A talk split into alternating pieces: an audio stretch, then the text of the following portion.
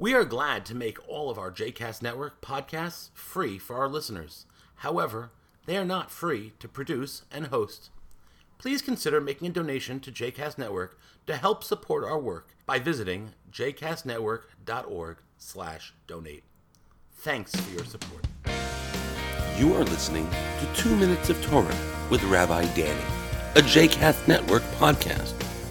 For more information about Rabbi Danny, please visit rabbidanny.com. For more information about other JCast Network podcasts and blogs, please visit jcastnetwork.org. Shalom, and welcome to Two of Torah, Parashat Lech Lecha, Domestic Violence in the Torah.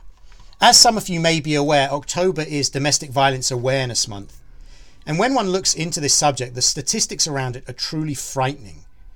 On a typical day, there are more than 20,000 phone calls placed to domestic violence hotlines across the United States. And one in three women will be the victim of some form of physical violence by an intimate partner within their lifetime. It's a truly unacceptable situation and something which needs to be addressed in our society.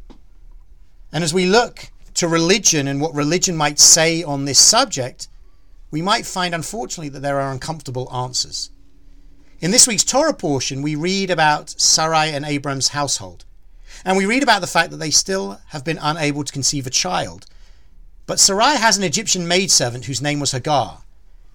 And Sarai suggests to Abram, perhaps he will sleep with Hagar and then they'll have a child. This longed for son will come through her.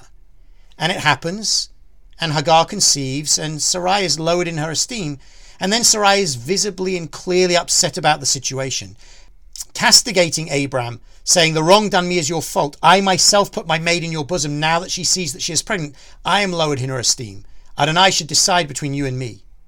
And Abram, unfortunately, rather than take responsibility for the situation, says, Your maid is in your hands and tells Sarai to deal with her as she thinks right. Well, we read that Sarai treated her harshly and Hagar ran away from her. It's a story of domestic violence, of an abusive situation that someone was able to escape from. And in the next verse, an angel of Adonai found her by a spring of water and asked her what had happened. And if only that is where the story had ended. Because then we would have a story about God hearing the victim, about God being there to support the victim in their moment of abuse, listening to them, hearing them, and helping them. But the angel of Adonai says, Go back to your mistress and submit to her harsh treatment. But this is never the answer. This is one of those moments where we might make excuses for why the Torah suggests this.